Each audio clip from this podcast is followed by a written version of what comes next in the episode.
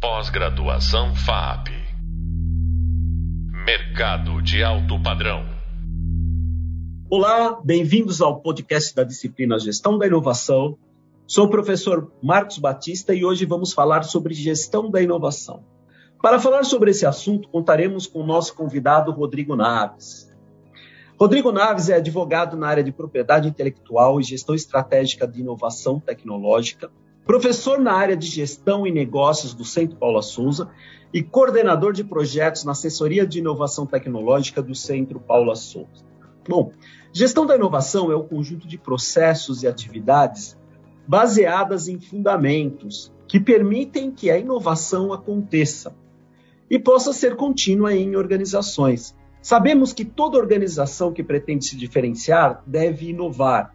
É preciso haver um time processo bem definido para que a inovação aconteça de forma constante. Controlar esse processo e suas variáveis, como fundamentos e atividades, é chamada de gestão da inovação. Inovação é a ideia nova em ação, ou seja, implementação de ideias que geram valor para os negócios e relevância para os usuários.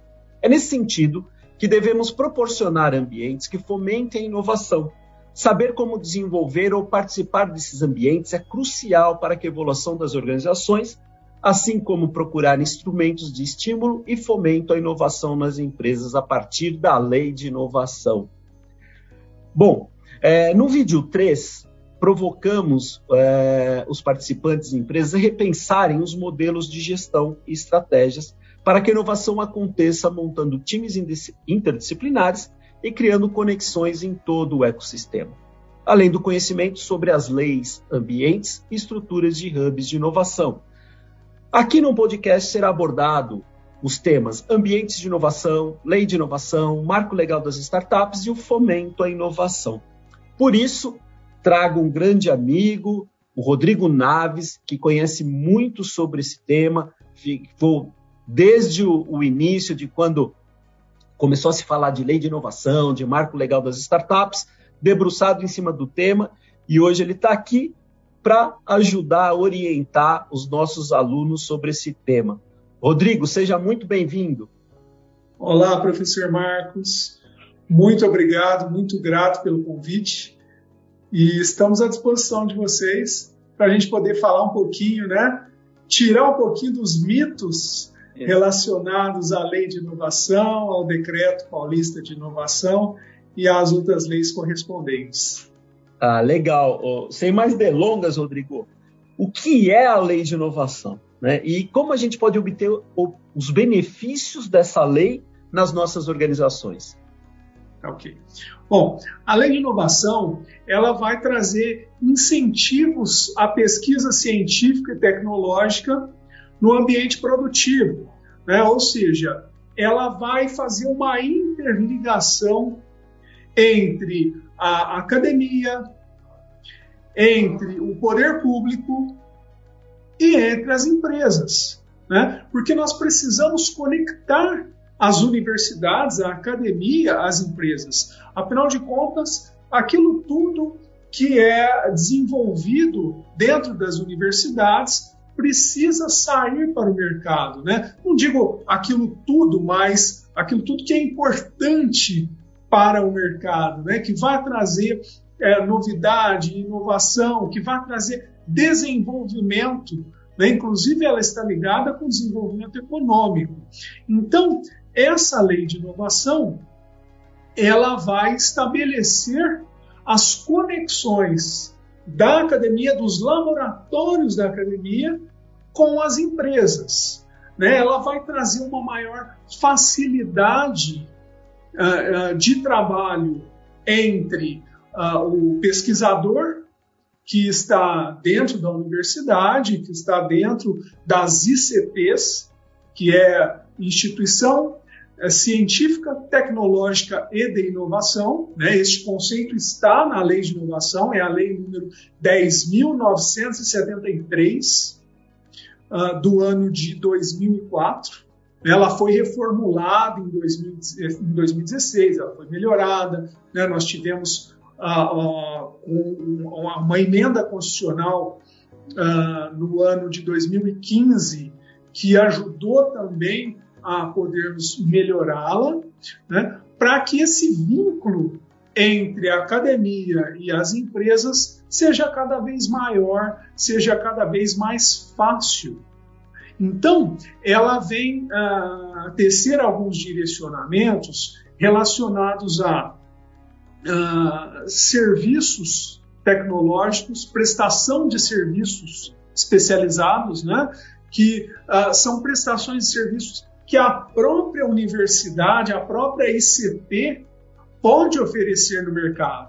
Mas as pessoas dizem, poxa, como isso? Mas é do poder público. Sim, e é justamente por isso que ela deve prestar estes serviços. Né? Então, traz uma facilidade para que as empresas se utilizem desses serviços, por exemplo, serviços laboratoriais, serviços de análise. Então, é, é a análise de solo, a análise de dureza de materiais, enfim, qualquer tipo de serviço que um laboratório de uma ICT, de uma instituição de, de, é, de ensino que tem a, a ciência e pesquisa a, dentre os seus objetivos pode prestar para essas empresas. Serviços de certificação. Né? Então, isso com essa lei ficou muito mais fácil.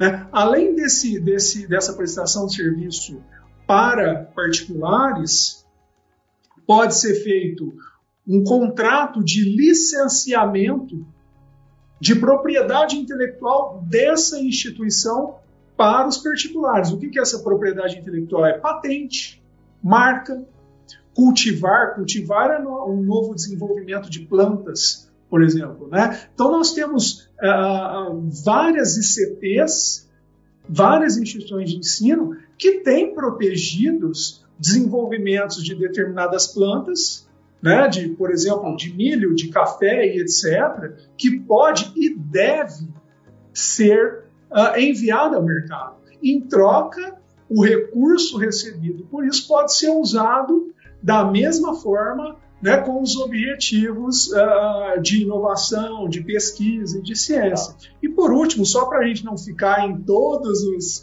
né, todos os requisitos e tudo que traz a lei que se pode fazer, uh, também muito, muito importante é o acordo de parceria em PDI.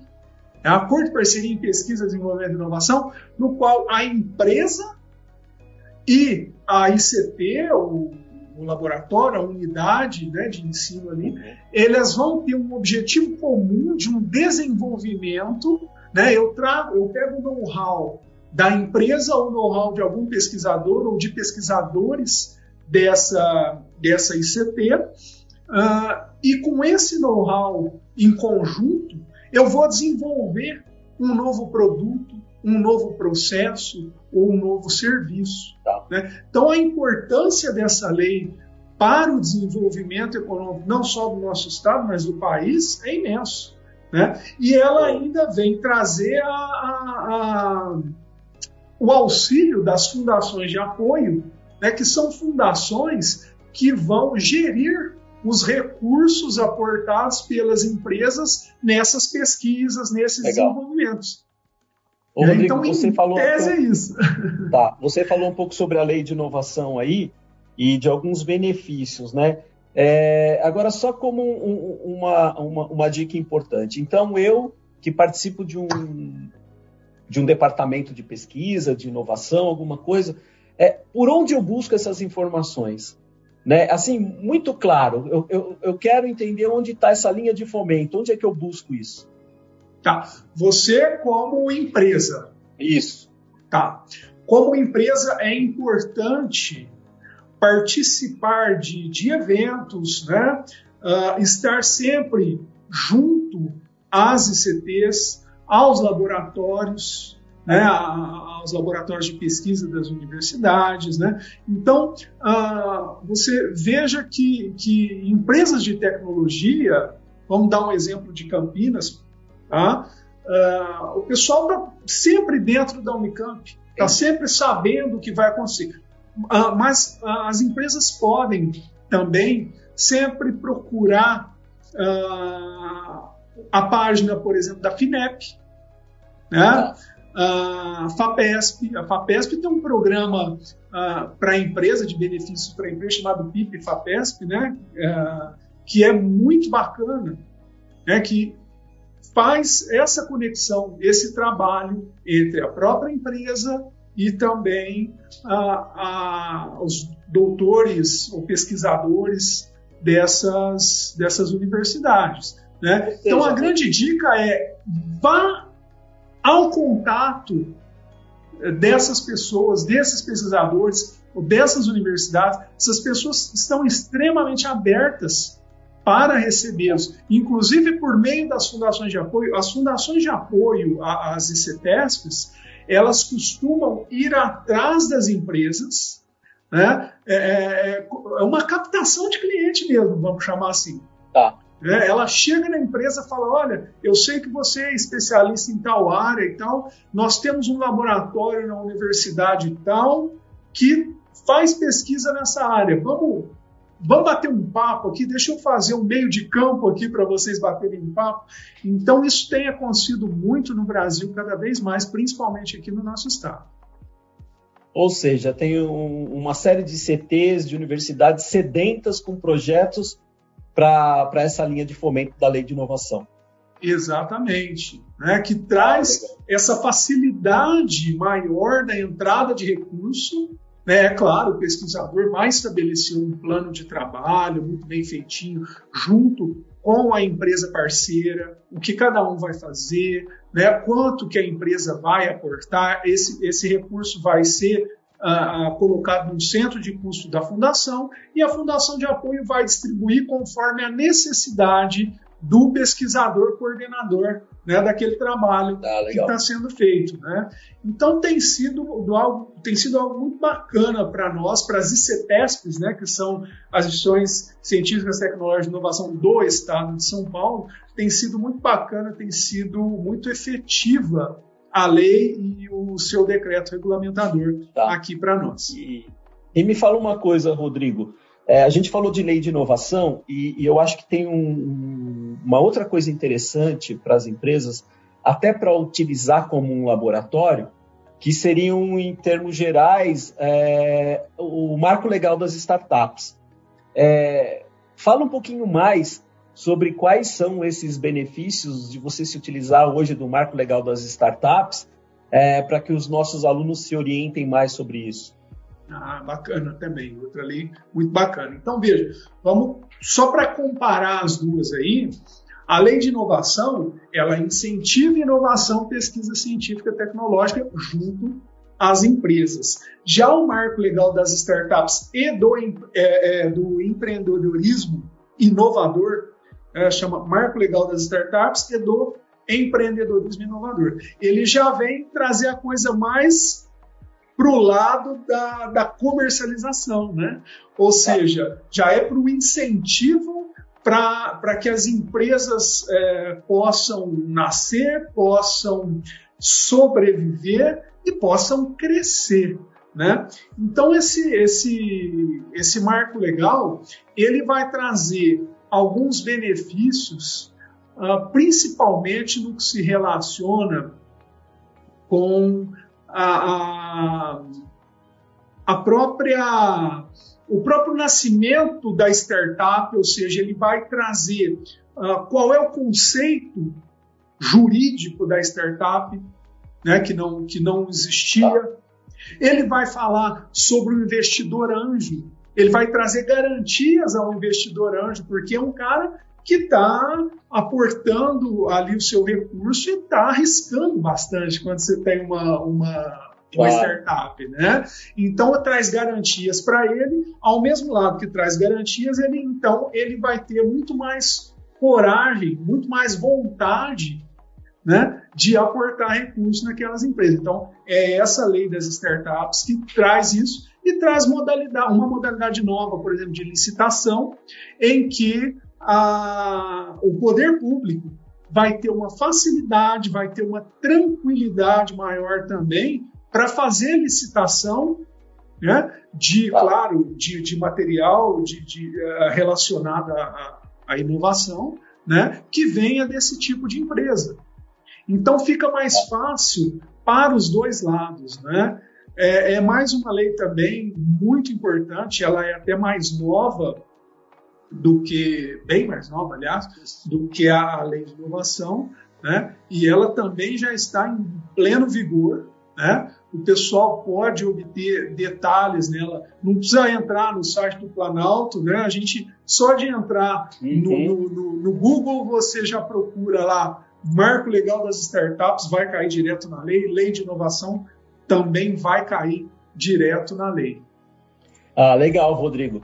E aqui, só, só para fechar um pouco, né, quando a gente fala sobre esses ambientes de, de inovação e como um gestor olha para tudo isso, eu vou fazer algumas considerações de tudo que foi tocado para fazer o encerramento, tá bom, Rodrigo?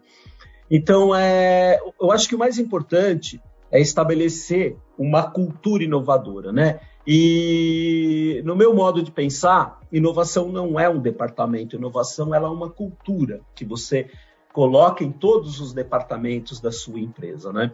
Já falamos de cultura e falamos um pouco nesse sentido. O importante é que esse ambiente ele favoreça uma estruturação regulatória fugindo de uma, de uma burocracia, né? Então, o primeiro plano é desburocratização, o, entender aquilo que impede e bloqueia a velocidade de implantação.